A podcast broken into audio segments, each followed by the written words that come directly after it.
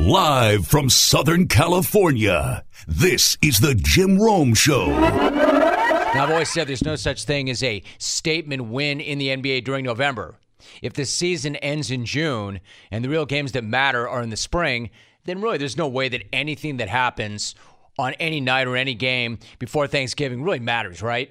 It just doesn't matter. Well, last night did.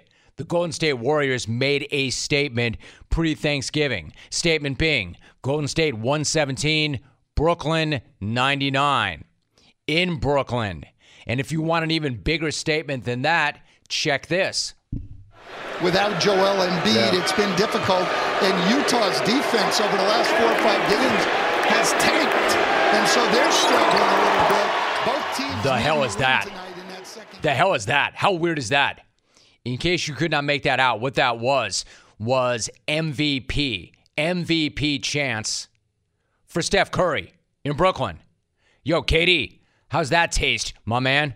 Your former teammate just came all the way across the country, not only beat you in your house, but was hearing MVP chants that are supposed to go to you in your house. The guy who went to Golden State because he wanted a ring and then left Golden State because he wanted his own team, just got owned in his own building by his old team. Man, that's got to sting. A lot, in fact.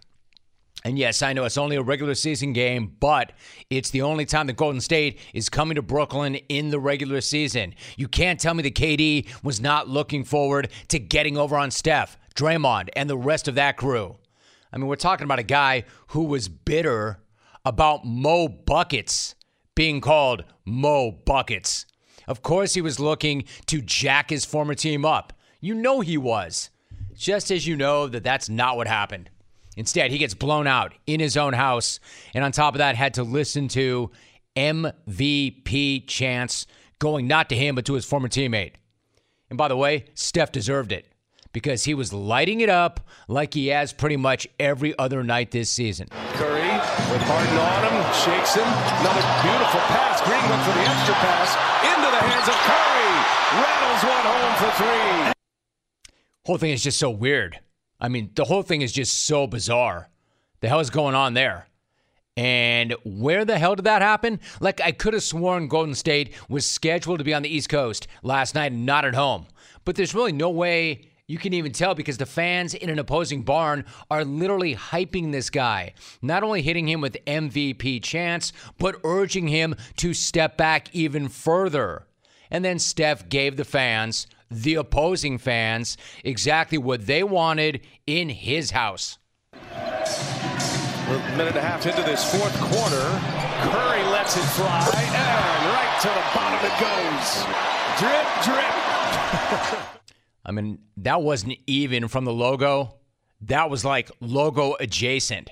And the next one may have been even deeper than that. Curry working on Aldridge, takes another three. Why not? Here's Stephen Curry. The laws of humankind do not apply. 104 to 80, and the crowd roaring over another Curry three. The Nets crowd, the Brooklyn crowd, roaring over another Steph three. I mean, last night was supposed to be a finals preview. It was supposed to be four of the best players in the world going up against each other. It was supposed to be two MVPs giving each other the hands. But none of that happened because Golden State rolled into Brooklyn and knocked the Nets the hell out. I mean, just ice these guys completely in the third quarter. Speaking of ice, the Nets could use some. Oh, and some ibuprofen, ibuprofen. too. I mean, if it wasn't enough that Steph went off, and he did, for 37. He had nine threes. He sat out a chunk of time with foul trouble. It wasn't just that. You also had Golden State's defense. It was about Draymond Green locking up KD and making him about as much of a non factor as anybody's ever going to see him. And then sticking a three right in his eye. Remember, right with him. Poole can't shake him. Shot clock at six. Green hits one on KD and lets him know about it. Man, what a bad night for KD. Can't make a shot Draymond's all over him, knocking in threes in his face. Like Draymond and Golden State held Durant to 19 last night, his lowest scoring game of the year. He went 0 for 8 when it mattered most in the third quarter. So the Warriors locked up the Nets to the tune of a single field goal during a six minute stretch in the third quarter. And again, we're talking about Draymond.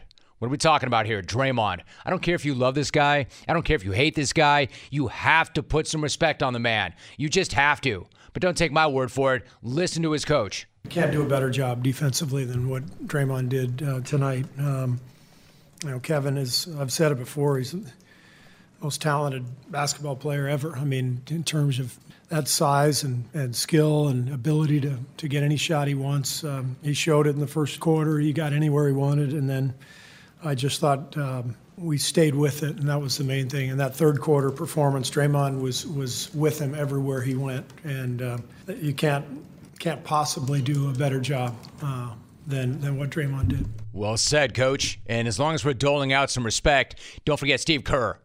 I mean, the guy can flat out coach. He just can. Contrary to what so many of you think, the guy doesn't just show up and roll the ball out.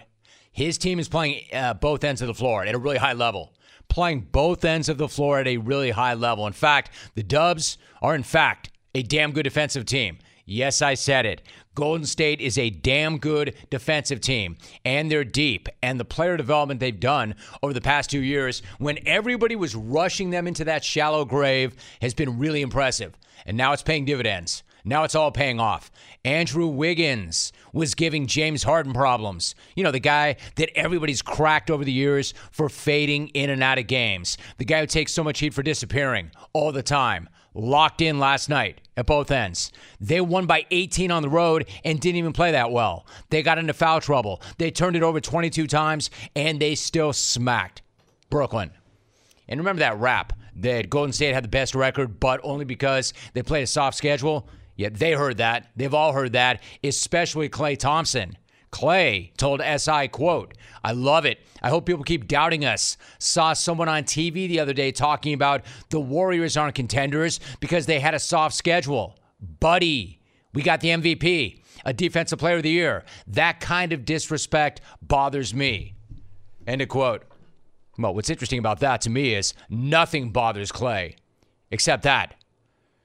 Buddy, he said, Buddy, We've got the MVP, Buddy. We've got the Defensive Player of the Year. No Buddy, buddy. needs a night out bullcrap with this dude or this team. Just Buddy. Buddy. We got the MVP, Buddy. buddy. We got a Defensive Player of the Year.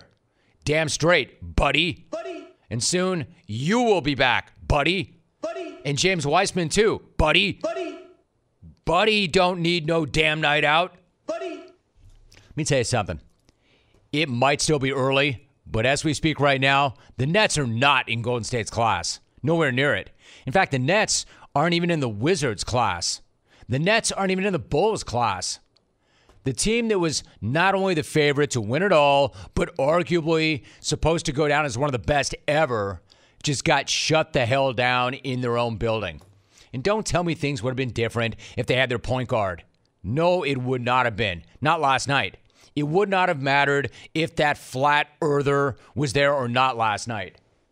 Joe Harris might have mattered more than the flat earther. But if you just got punked by 18 in your house and all you have to say for yourself is, yeah, well, if we had Joe Harris, if that's your take, you've got much bigger problems. Much bigger problems. And you know you know it killed KD to have his former team run him and his current team right out their own gym. I mean, you could just see it in KD's lifeless eyes.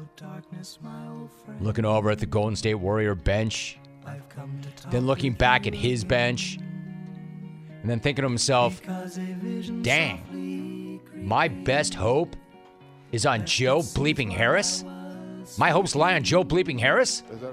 Hey, by the way, when did Gary Payton's kid get so good? The hell is going on over there? Wiggins is playing team ball. Serious. Wiggins is locking folks up defensively. Well, speaking of old friends, check out my guy, Ray Ridder, over there, behind the scenes, just destroying the PR game. Yeah, like, I'm Kevin Durant. I know who I am. I'm Kevin Durant. I know who I am. KD's gonna be like, yo, man, I wonder if Derrick Coleman's around. I wonder if DC is in shape. You know he's all up in his own head now. Like, the hell was I thinking leaving these guys? The hell was I thinking believing that I was better off without them? The hell was I thinking that they needed me more than I needed them? The hell is the matter with me? It's a good question, KD. The hell is the matter with you? As for the Warriors, Draymond came on the show last week and he talked about Steph and how Steph's play right now is, quote, otherworldly. To see what he's doing now is even more impressive than what he's doing before. Here's why I would say that. Um, number one, the defenses that he faces on a nightly basis are totally different than what they were before. He's always seen blitzes and traps. But like at this point, teams are blitzing him at half court because he shoots the ball from so far out. I don't think there's anyone in the NBA, and I love to see a stat that commands a double team as much as he do. You know, you have great scorers in the NBA. They don't get double teamed just coming into a game. Now you get guys that get hot. Anthony Edwards, for instance, last night, uh, who is going to be an incredible player in this league. He got it going. We started trapping him, right? Steph Curry comes into the game facing a trap on his very first pick and roll. And so I just think what he does to defenses and the way they're they're covering him, and yet he's still able to pr- produce the way he's producing is incredible. With Steph, he's 33 years old now. He'll be 34 in four months. To still be playing at this level and, and seems to be getting better is insane.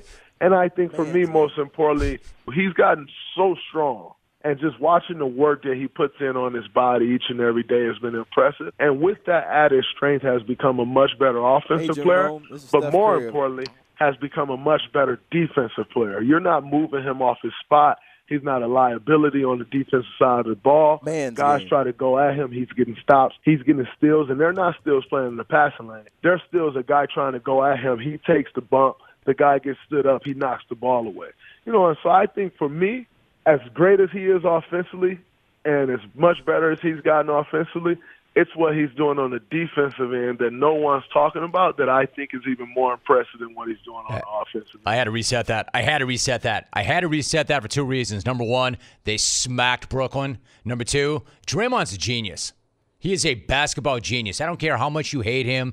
I don't care that you see him as nothing more than a nad puncher. This guy is a basketball genius genius basketball IQ. It's the reason why Golden State, the brass there, thinks that he's the smartest player they've ever had. Understandably so. What a great soundbite that was. That was Draymond. Are you craving some protein after a good workout? This time, do not make a shake. Do not eat a bar. Instead, grab a bag of beef jerky from Old Trapper. I'm telling you, Old Trapper beef jerky is tasty and it's tender, and it's made with real strips of steak and quality spices that are smoked over a wood fire. Good, good stuff. And it goes with you wherever you go to the game, to the gym, to the beach, wherever. Look for Old Trapper in the Clearview bag. You can see the quality you're buying. Look for it in major retail stores near you. If you don't see it, clones, Ask for it by name because no other jerky compares. Not to Old Trapper. Old Trapper, what's your beef? Let's start with the social media. Blake in Denver, quote, Romy, my beef is with any app that has an ad pop up at the exact moment you click something. Let me check stats or open my email. I don't need to sign up for my 12th different sports book or learn more about obtaining an online degree. Come on, dude. I mean, it is what it is. Go to your. Never mind. I was going to say, going to your settings. Never mind. Wooden Laconic. My beef is with Jim Guy rocking his man prees. Just a little too tight in all the wrong places and ending mid calf for some reason. What are we doing, Rome? I don't know, man. Some people show up in the man prees. Dear Jimmer, my beef is people that still complain about Pluto not being a planet. I don't care what you pretend scientists learned when you weren't paying attention in school. It's been 15 years. Move on. Signed Craig in Calgary, legitimate astrophysicist. That's different. Way to go.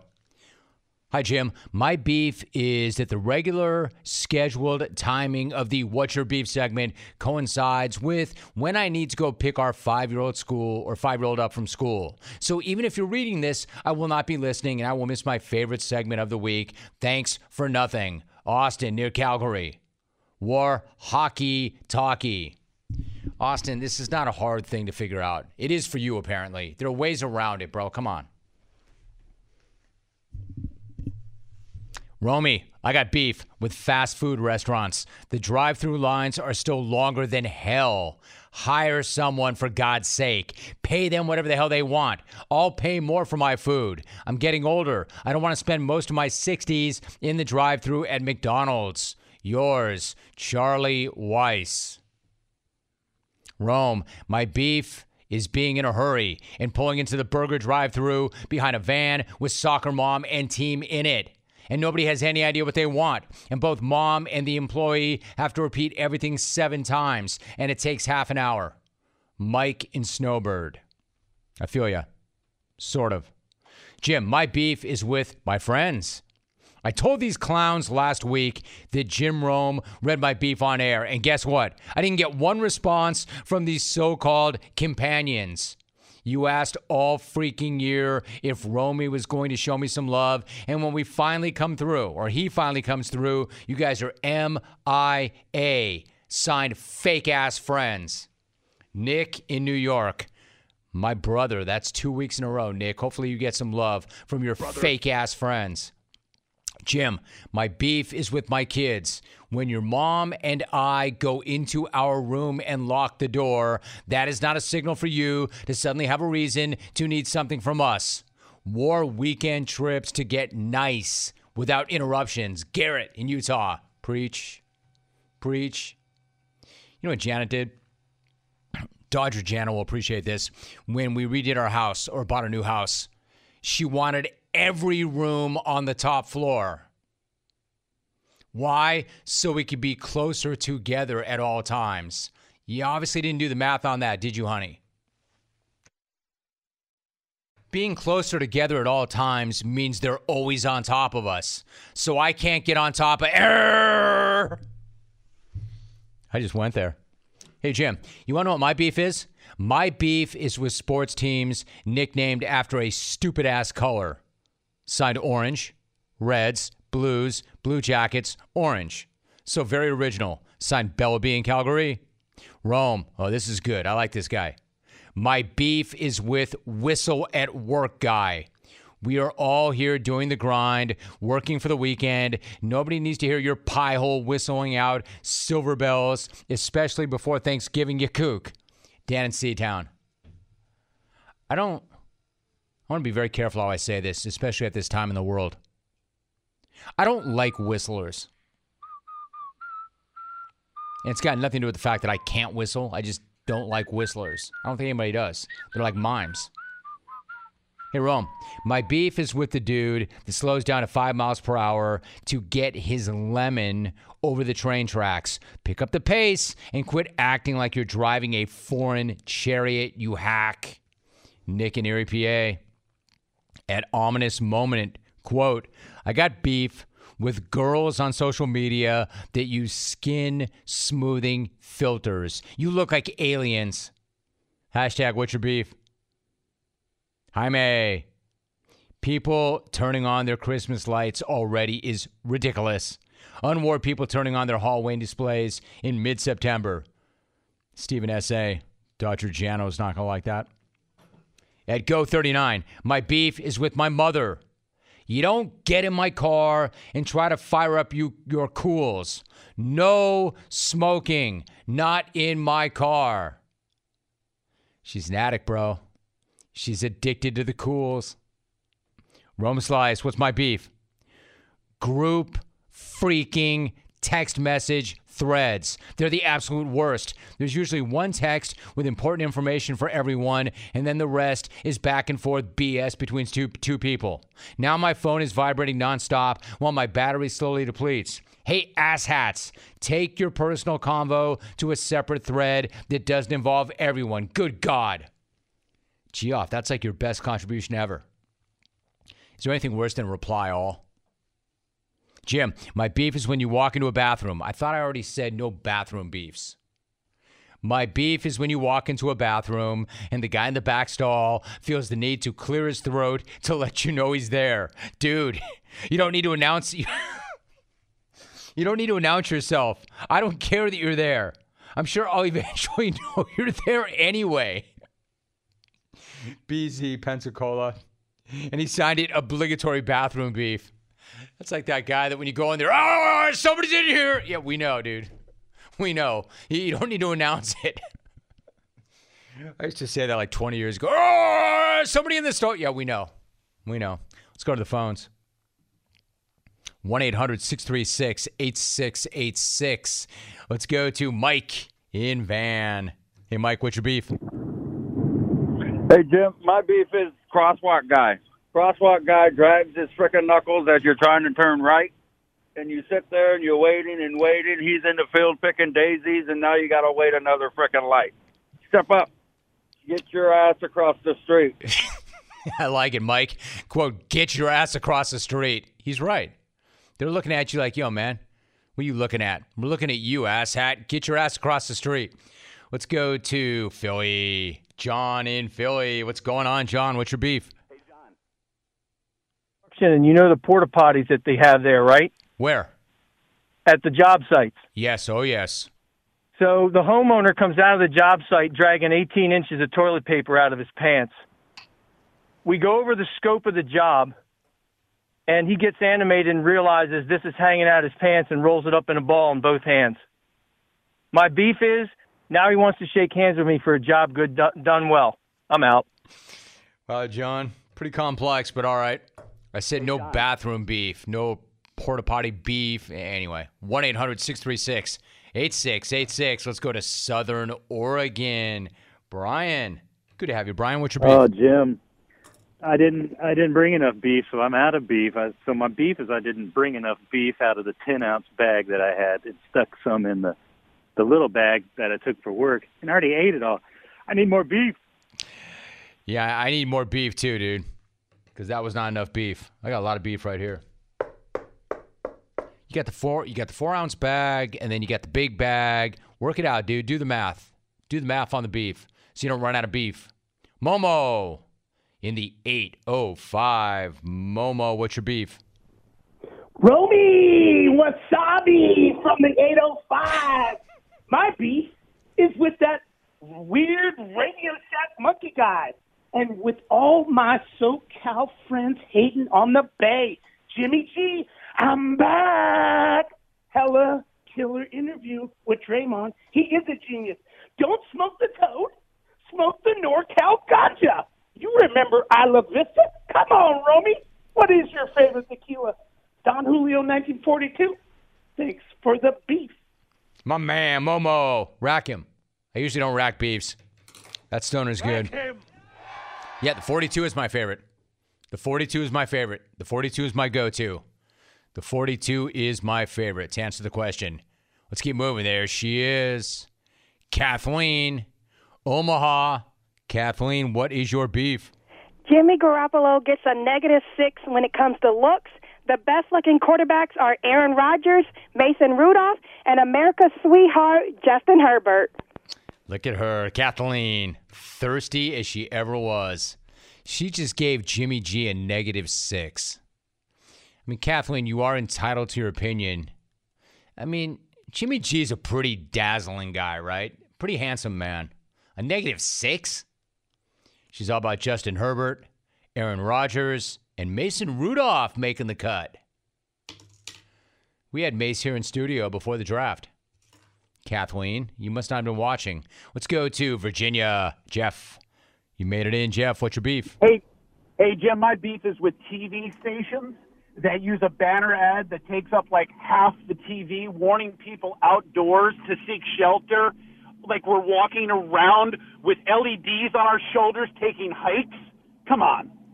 It's a good point, Jeff. Well done. 1 800 636 8686. I cannot believe how fast this beef segment's going. This is fun. Let's get somebody else in here. Who y'all like, dudes? You're screening the phone calls. Who do you like? Chalk, man. That is very impish. That's weak. Let's go to Long Beach, the LBC. Riley, you're going to end the segment. Riley, what's your beef? Hey, Jim. My beef is every left turn red light. I sit there for hours, abolish them all.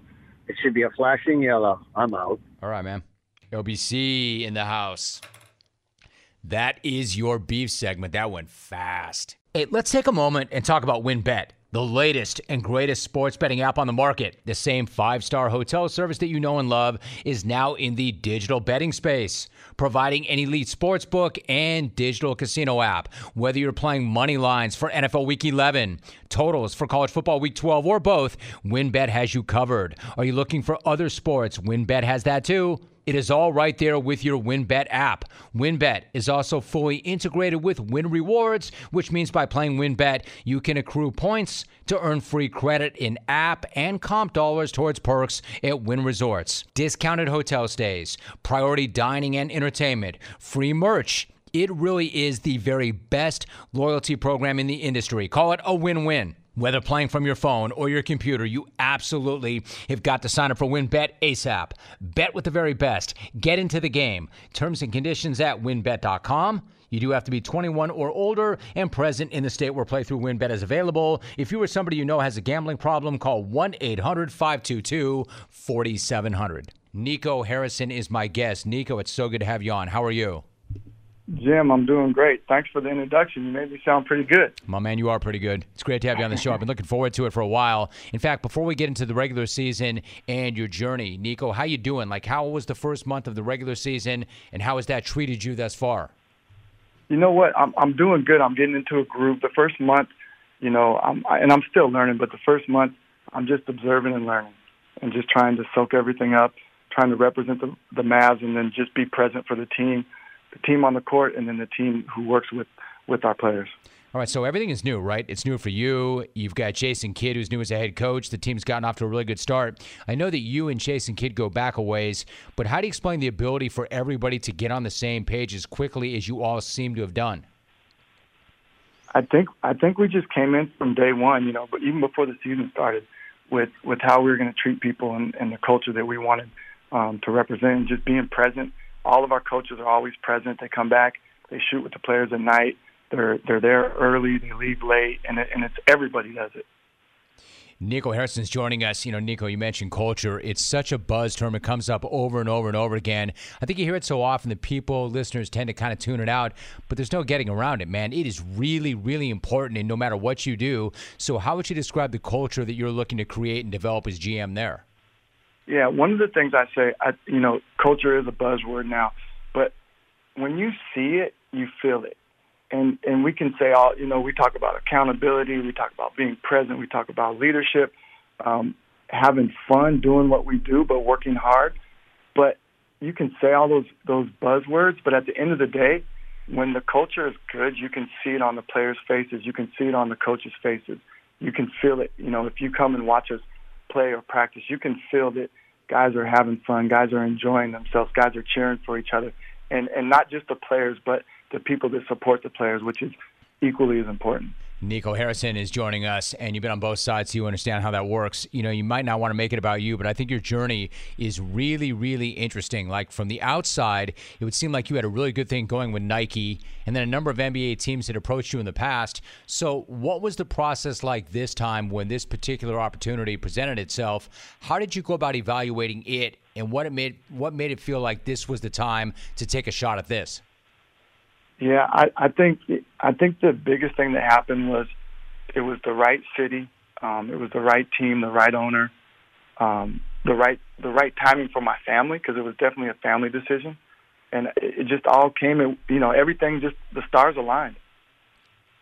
We're talking to Nico Harrison. So I wonder about this too. Like when I've talked to coaches and GMs in the past who have gone on and done other things, like maybe they were broadcasting or they had other jobs, they almost inevitably, Nico, talk about missing the pressure, missing the high stakes of winning and losing, the highs and lows. After competing in college the way you did and competing in the pros the way you did, and then you had your time with Nike, do you feel like you've had that transition back and that the scoreboard is an important thing where you do win and lose almost every single day? Did you miss that and did you need that? Um, if I missed it, I didn't think I did, but I feel it now. right, I bet. the pressure the pressure of wins and losses, I definitely feel it and and it's it's a it's a great challenge, you know, to just be equally balanced and not get too high when we win and not get too low when we lose. And that's kind of who I am as a person. And I just feel like my job is to kind of steady the ship, and we're never as bad as we think we are, and we're never as good as we think we are. We're talking to Nico Harrison. It does help when you've got a guy like Luka. You were pretty familiar with him from your time with Nike. I mean, I'll be honest, I'm really fascinated by the guy. I'm really fascinated by his game and the level that he has reached at such a young age. In your opinion, what makes him such an outlier and so unique? Experience is, is um, unquestionable in terms of playing in Europe, the way he was trained. Like he, I always knew he was good, and make no mistake, like he's a big reason why I came here and I knew he was good, top five, whatever you want to say. But he's special. Like when you watch him play, the way he can manipulate the game, he's he's one of those ones. Like he really he's one of those ones that that we're going to talk about for a long time. All right, so he's going to miss tonight's game with an injury. What's your overall sense to the injury, and is there a timeline or a time frame for him to come back? No, it's no timeline. I, I for us, it's it's a it's a long it's a long journey. It's when he gets comfortable, then he'll come back. He's a warrior. He wants to he wants to play. He wants to be out there with his teammates fighting, but but we don't want him to, you know, play injured when when we got such a you know we're playing every other day. Get healed, take the take the time you need, and then and then he'll jump back in. Smart. Nico Harrison's joining us. I mentioned off the top that you had a great college career at Montana State after transferring from West Point.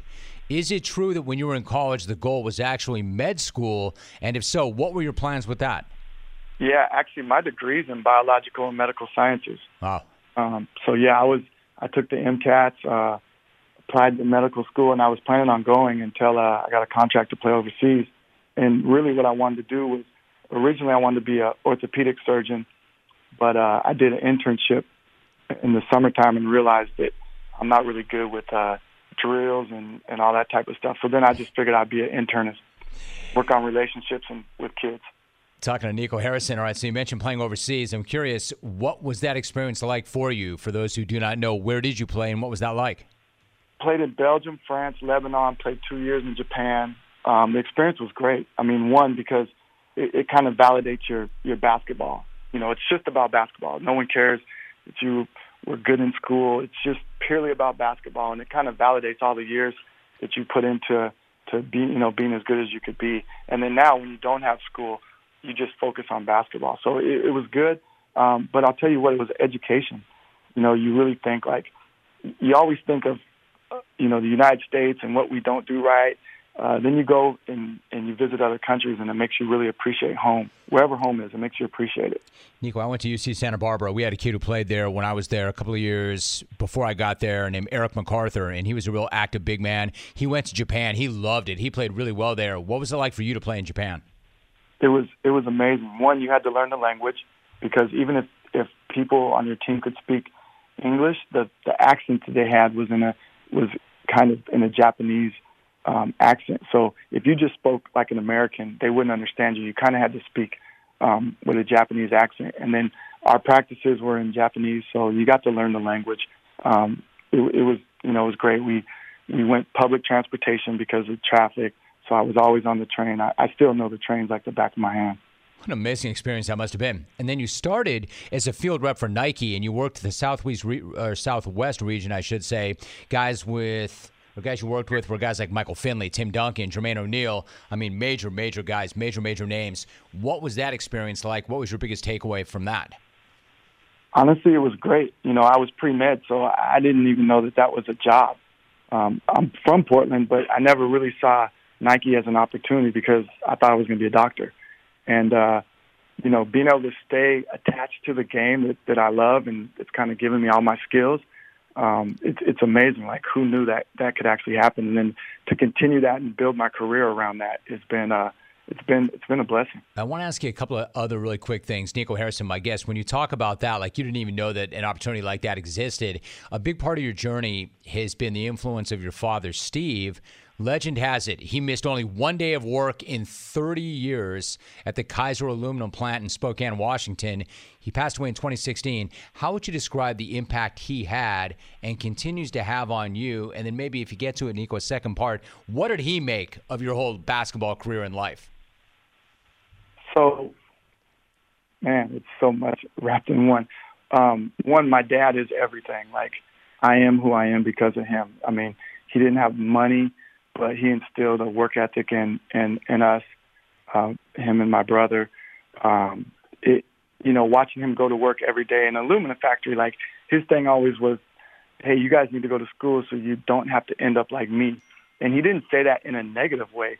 He was he was proud of the way he went to work every day, um, but he knew that that's not the way he wanted for us. He wanted better for us, and so that's why we need to go to college. So he instilled the work ethic in us at such a young age that you had no choice but to admire the way he he went to work every day and was tired and you know couldn't go out and throw the throw the football around afterwards or couldn't throw the baseball around. He wasn't a basketball guy at all.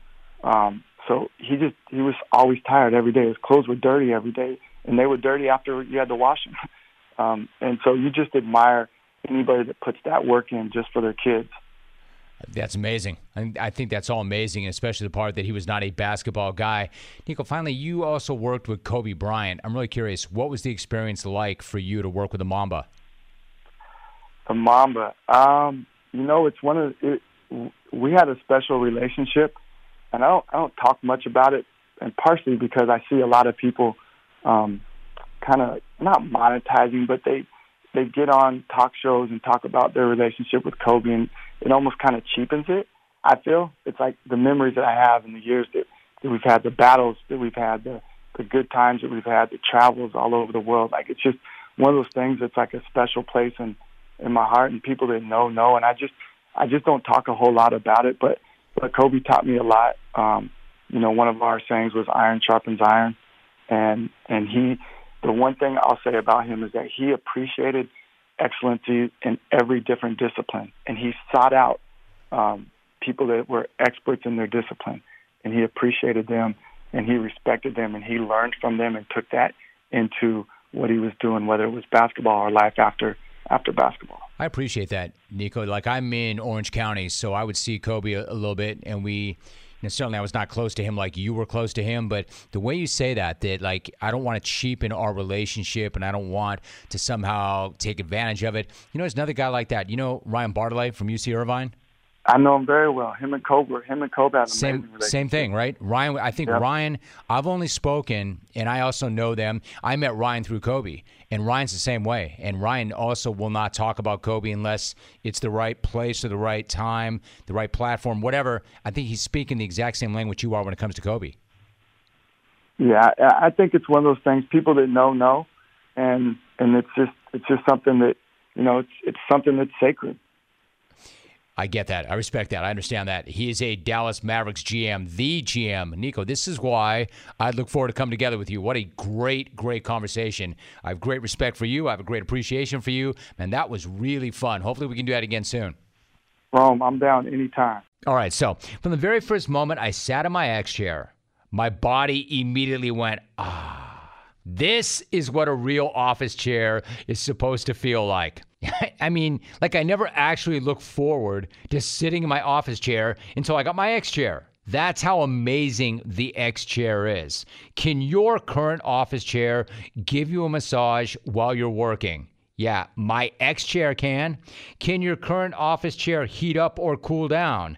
My X chair can. It's on the ELEMAX massage and temperature regulation, exclusively designed and made for X chair. High performance quality engineering, extreme comfort. These are all the reasons I love my X chair, and now I can't wait to be at work.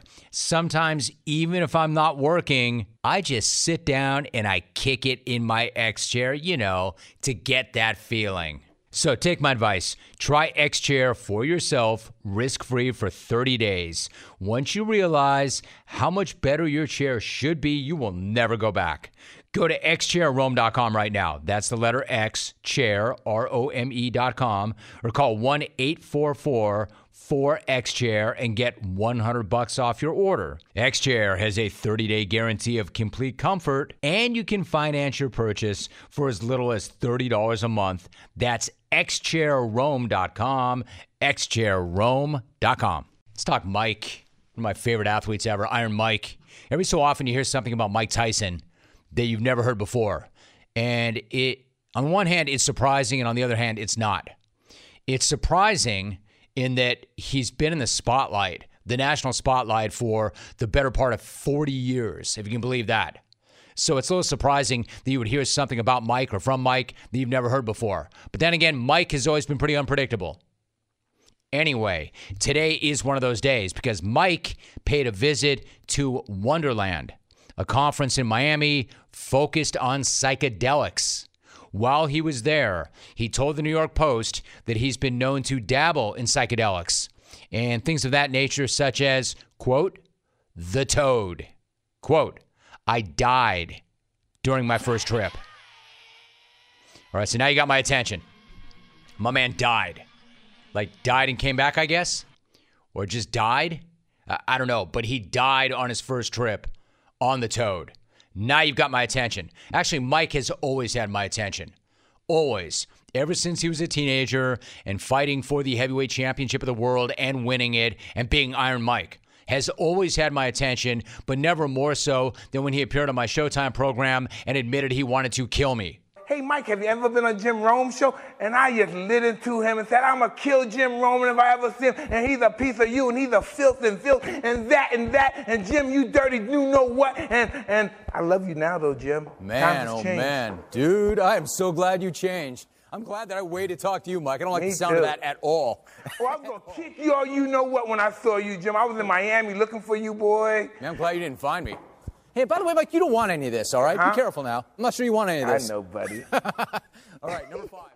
I no, I took that seriously. so I've always been very careful with Mike. Anyway, back to the toad. Back to the toad. Mike said, quote, In my trips, I have seen that death is beautiful. Life and death both have to be beautiful, but death has a bad rap. The toad has taught me that I'm not going to be here forever. There's an expiration date. End of quote. All right, so let's get into this really quickly. Mike Tyson hitting the toad and then nearly buying it as a result. That is good. See, according to the Post, the toad that he's referring to is the Sonoran desert toad. And apparently, you can smoke toad venom and get high as hell. Listen to Mike. The toad sounds like that toad. And again, I don't know what the hell I'm talking about because that's not where I live. But that toad sounds like the kind. I mean, obviously, depending on what you believe, we're all going to be in the ground one day. Depending on what you believe. Like, nobody gets out of here alive. But nobody wants to talk about it. And you know why that is? Because depending on what you believe, many people believe that dying sucks. Like, it would suck to be dead. Am I right? I think it would suck to be dead. Or maybe it wouldn't be anything at all. But most people I know fear death, so we don't talk about it. Even if we all know that none of us get out of here alive, we still do not want to talk about death, except Mike. Mike hits the toad, and not only does Mike realize that he's not getting out of here alive and that he will die one day, but that it's beautiful. That death can be beautiful. I'll tell you what, I'm not here to judge. Not only am I not here to judge, I want to know somebody who can tighten me up with some toad. I need Mike's hookup. If all of a sudden Mike can talk about death is beautiful, oh, and I did die during my first trip, but then I came back and it's beautiful. I, th- I think I got to open my mind up to it. Not only am I not here to judge, I've got a really open mind, and now I'm kind of curious. Like, when did Iron Mike first get into the Toad? Apparently, he first got into the Toad four years ago. At that point, Mike says he was 100 pounds overweight. He said that he was unhappy, he was sluggish, he was not taking good care of himself. He was in a bad way. A bad way. And you don't want Mike in a bad way. So one of his friends suggested, you know what, man? You know what you need to do? You need to meet the toad. So Mike said, quote, I did it as a dare. I was doing heavy drugs like cocaine. So why not? Another amazing statement. Mike just said that matter of factly. Yeah, a few years back, I was doing some heavy drugs like blow. I was just killing time with the Bolivian marching powder. Getting fat? Fat? Not feeling good about myself? So why not? Why not switch up and leap with the toad? Like, I've blasted enough rails of the booger sugar. The hell can an amphibian do to me anyway? I'm over the toot. It's on to the toad. And you hear the champ tell it, not only did the toad not mess with him or wreck him, it saved him. Mike said, quote, it's another dimension. Before I did the toad, and by the way, how great a line is that? Doing the toad. Before I did the toad, I was a wreck. The toughest opponent I ever faced was myself. I had low self esteem. People with big egos often have low self esteem. We use our ego to subsidize that. The toad strips the ego. End of quote. Again, like, holy crap. Is that that that sort of knowledge my man is dropping after smoking some frog? If that's the type of knowledge he's going to drop, the type of philosophy he's going to drop after hitting a pipe of frog, pass the pipe, yo. Or the bong, or the pipe, or the tab, or however we access the toad. Man, just hammer me with a toad spike and get it into my bloodstream faster.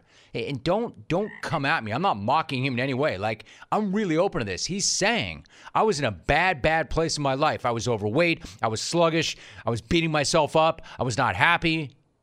And then I tripped on the toad. And all of a sudden I had this clarity, this focus. Now, according to the post, here's why I need help. Here's why I'm asking you clones for help. He says he's, quote, tripped toad 53 times sometimes three times in the same day. End of quote. All right. To me, that sounds like a bleep ton of toad, but maybe it's not. Uh, Psychedelic Nation, react to me. I want to talk to a toady. Is there a toady in Rancho Santa Toad? Pow Toad! Ocean Toad! No, I mean, seriously set me straight on this. Is tripping Toad 53 times a lot? Is tripping Toad three times in a day a heavy amount or not? Or are we talking about micro Toad, micro blasts of the Toad? I don't know. Full disclosure, I dabbled once or twice in college. I did go to UC Santa Barbara. They do have a crazy Halloween there. I did dabble and experiment once or twice, but never since. So I really am asking legitimately are there micro doses of the toad? And is 53 actually not even as much as it sounds? Or is it even way more than it sounds? What I'm saying is, I'm not about the toad life. But if Mike is saying that it may have essentially saved his, I could be about it. Dial me in because I've got no idea how that works, but I want to know maybe the toad actually saved my life already. Maybe after smoking some toad, Mike decided that killing me was no longer worth it. Here's also one of the money lines from the whole thing. Quote, it's helped me be more creative. It helps me focus. I am more present as a businessman and an entrepreneur. End of quote. The toad did all that for him. And I'm going to tell you something else. Let me reset this. Not only am I not going to clown him for it, and by the way, I'm never going to clown Mike for anything. Why? I don't want to die. Not yet. But the truth is, I do have a couple of really, really wealthy friends, really successful friends, people whose intellect is just crazy off the charts, people that I admire immensely, super high achievers and they have told me that they do use psychedelics for the very same thing Mike talked about to be better entrepreneurs, to achieve greater focus and purpose and creativity and improve performance. In other words, the toad can be a performance enhancer. I mean, think about this. My man used to talk about eating other people's children. Now he's just tripping peacefully on the frog. I want to eat his children. Remember, this is a guy who was ready to go, always, even on a moment's notice, and even during a televised interview. Well, for example, Rage against uh, Evander Holyfield worked against you. Well, f- it. It's a fight, so whatever happens, happens. Mike, why do you have to talk like that? Well, I'm talking to you the way I want to talk to you. You have a problem, turn off your station. You know what? I think we'll end the discussion right now. Then we could. You got it. Have a nice fight, Mike. off. Class act, buddy. Absolutely incredible exchange. That understand this is not on a podcast. This is not during a stage show. This was before any of those platforms existed, and Mike's just letting the f f bombs fly. But now he's saying, "quote Everything is love." The scariest, baddest dude ever is all about love. Everything is love. You know what? I do want to be like Mike. I want to be about love. I want everything to be about love. So who's going to be the one to tighten me up with some toad? Like, never mind a clone stock, we need a toad stock. Yeah, I'm up to trying anything once, including the toad, especially the toad. Hey, remember, toad is nature, right? It's one of God's creatures. It can't be all that bad. And after hearing some of your phone calls, I'm dying for the toad. Trade Pros. Ferguson is committed to making business with us the easiest part of your day. Ferguson.com is designed to help run your business from the office to the job site by making your day to day activities easier with 24 7 account access, unmatched online inventory, and on the go account management. And with our Pro Plus customer loyalty program, you can earn points with every online purchase, redeemable for merchandise, event tickets, trips, and more. Sign up today at Ferguson.com. He is Michael Malone. Michael, so good to have you back. How are you? Uh, I'm doing great, Jim, and uh, always a pleasure to be on with you. You know, a pleasure to have you back. In fact, I want to rephrase that because we're about a month in, and it's been a few months since you and I last caught up. How are you doing right now? How is your life right about now? How are things? Uh, I'm great. Yeah, I'm great. It's uh, you know, I'm blessed to have a great family. My wife, my girls. Um, you know, having a, a chance to spend time with them in the off season uh, watch them play volleyball. They just got done with their volleyball season, so uh, I, I'm doing great. I'm, I'm thrilled to be back here. You mentioned it, seven years in Denver. I can't believe it's seven years already, but uh, we love it and uh, and hope to be here for a long time. It's good to hear. Michael Malone is joining us. So you dropped a tough one in Dallas on Monday night. It was the second night of a back-to-back. That loss snapped a five-game winning streak. But what are your impressions of how the team has played so far overall this season?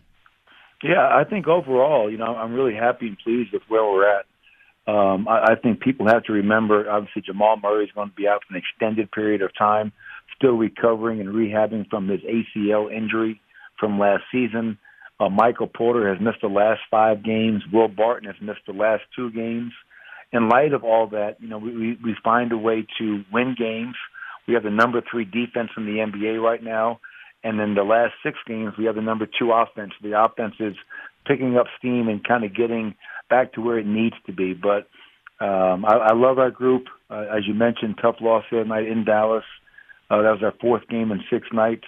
And now we head into a home back to back against Philly and Chicago, which will be two more great challenges on our home court. But uh, I love our group, and I love how we're playing right now. We are talking to Michael Malone. I think you make a very key point, right? You're without Jamal Murray for quite some time. You were without Michael Porter Jr. for about five games. Defensively, though, something you and I have talked about a lot in the past, you're really locked in right now. It's not obviously about just one guy, but at the same time, how big of a role does Aaron Gordon play in everything you do on that side of the floor? Yeah, I'm, I'm glad you brought that up, Jim, and I think it's a great point because Aaron has been – uh, you know, the key to our defense. I think Nikola Jokic is defending at a high level. You always want your center to be like that, that anchor to your defense, that traffic cop, telling everybody where they need to be. And I think Nikola's been so locked into that end. But Aaron Gordon is the guy that every night we go out there, he is tasked with the responsibility of guarding the other team's best player. So whether it's Luka Doncic, it's Trae Young, it's C.J. McCollum, whoever it might be, Jimmy Butler, Aaron goes out there, and I think – uh, he has a lot to do with us being the number three defense in the NBA after 14 games. Um, he's making life hell for those guys. He's big, he's strong, he's athletic, and most importantly, Jim, he embraces it. He wants it. He doesn't run away from that challenge. And uh, if he keeps this up, our defense should be able to stay at a high level and he should be recognized by being one of the top defenders in the NBA. I mean, Michael, you covered that beautifully, but I want to make this point. Like, the guy literally can guard one through five, right? Like, and what does it mean to have somebody who not only can, but is willing to do so?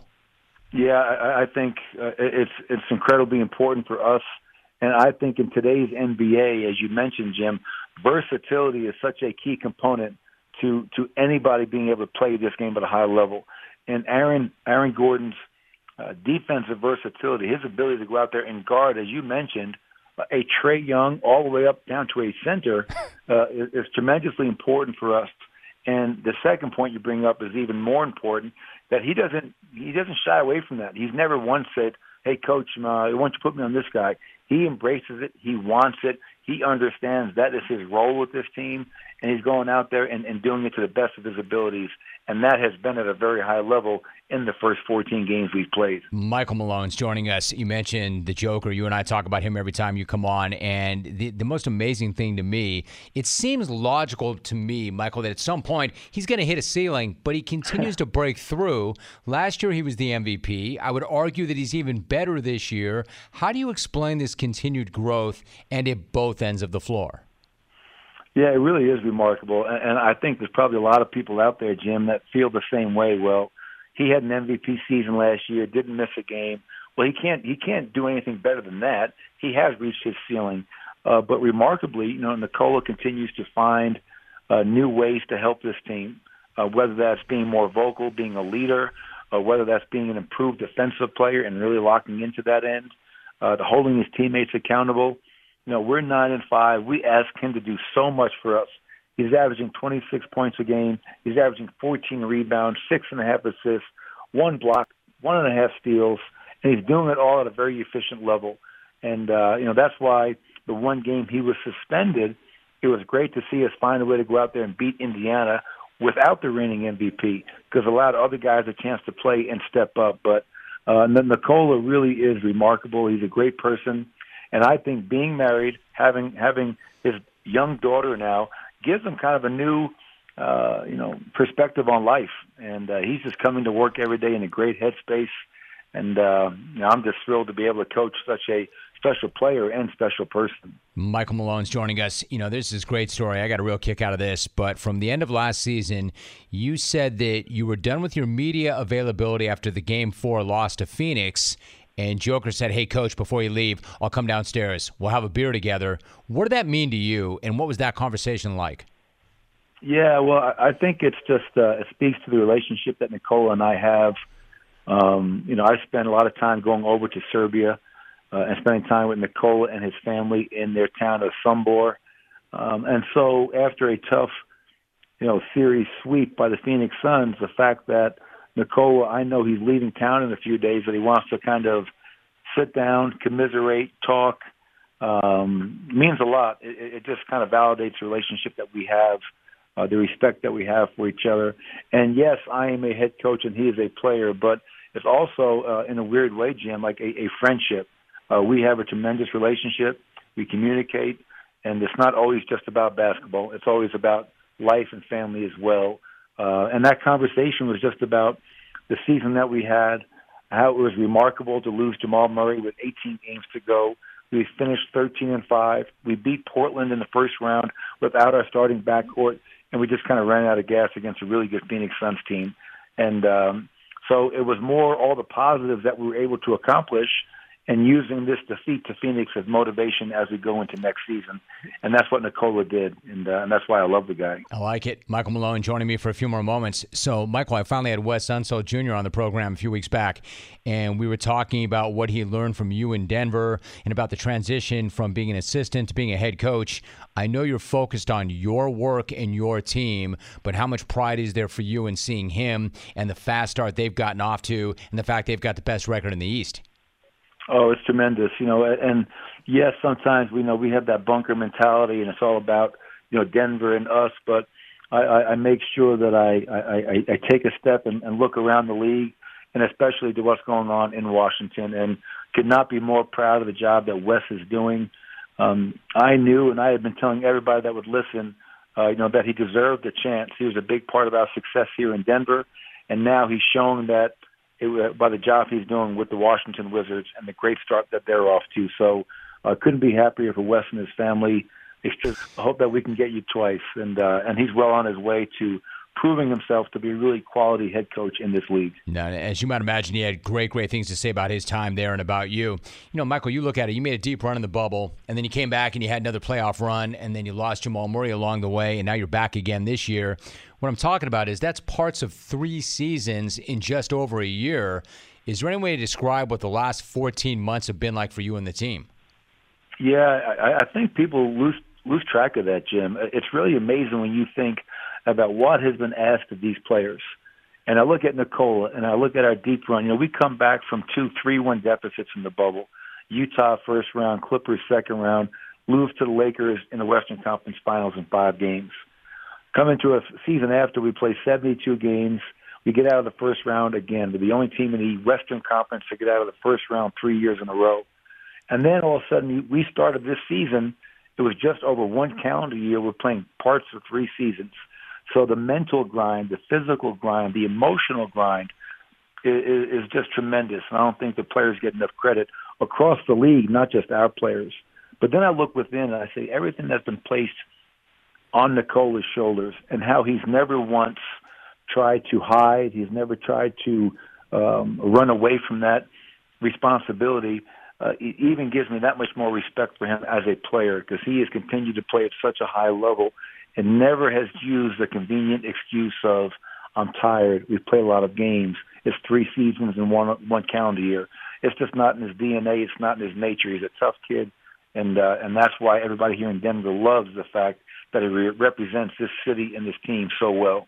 So finally, then, Michael, it's such a big ask of the players. And yes, of course, they're professional athletes and they're well conditioned and they're taken care of and they make a lot of money. We understand this, but it's a big ask and it's a big grind and there is pressure and they're all looking to you. They're all leaning on you. When it comes down on you, who do you look to and who are you able to lean on? Yeah, well, I'd start off with my coaching staff. I, I think I have a great staff.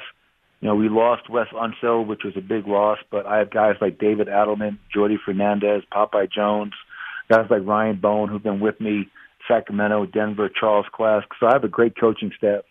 I have a tremendous team president in Tim Connolly, who it's not like I work with or for Tim. We work together. Know, we're partners in this, and we have tremendous ownership in Josh and Stan Kroenke. Uh, and then also, as you know this, because we've talked about my father before, I have the luxury of being a, a, a coach in the NBA who has a father who's been a head coach, high school, college, NBA, um, and is my biggest fan and my biggest critic. And when he's my biggest critic, I know it's because he wants what's best for me, and he's challenging me. He's, he's forcing me to look at things maybe a little bit, little bit differently. So uh, I feel really blessed and fortunate to have great people all around me, right here in Denver, but also uh, a, a mother and father who I just have so much love for their son and want to see me do well, and uh, for that I'm blessed. He's so great. He's a legend of the game, obviously. Like, how often do you talk to your dad about the game or about your team? Oh, I tell you what. After after every game, you know, if we're not talking, I'm getting a text message. Uh, I don't think the guy sleeps. I think he's a vampire now. He's staying up and watching all these games uh, that we play out here in the Western time zones. Um, but he's, you know, again, it's never lost on me because I know these text messages, Jim, will not be there always. You know, there, there comes a point in time when, you know, that's just a part of life. Uh, so I appreciate them, I value them, and and I and I read them, and sometimes I might be a little resistant at first, but then I read it again and I say, no, he makes a really good point here. Uh, so we're, we're in constant communication. I, I, like I said, we have great fans here in Denver, but I know that we have two really big fans back in New York, my mother and father, and um, so we, we're in constant communication. It's such a great reminder, and it's such an important perspective. He is the head coach of the Denver Nuggets. They are nine and five. They are at home against Philadelphia tomorrow night. Good friend of this program, in fact, Michael Malone, my guest. Michael, I appreciate you and the relationship very much. Thank you so much for doing the show once again. Always good to talk to you and get caught up. Yeah, same here, Jim. And, and I didn't have a chance to ask, but I hope you and your family are all doing well, and, uh, and look forward to coming back on in the near future. Good night now.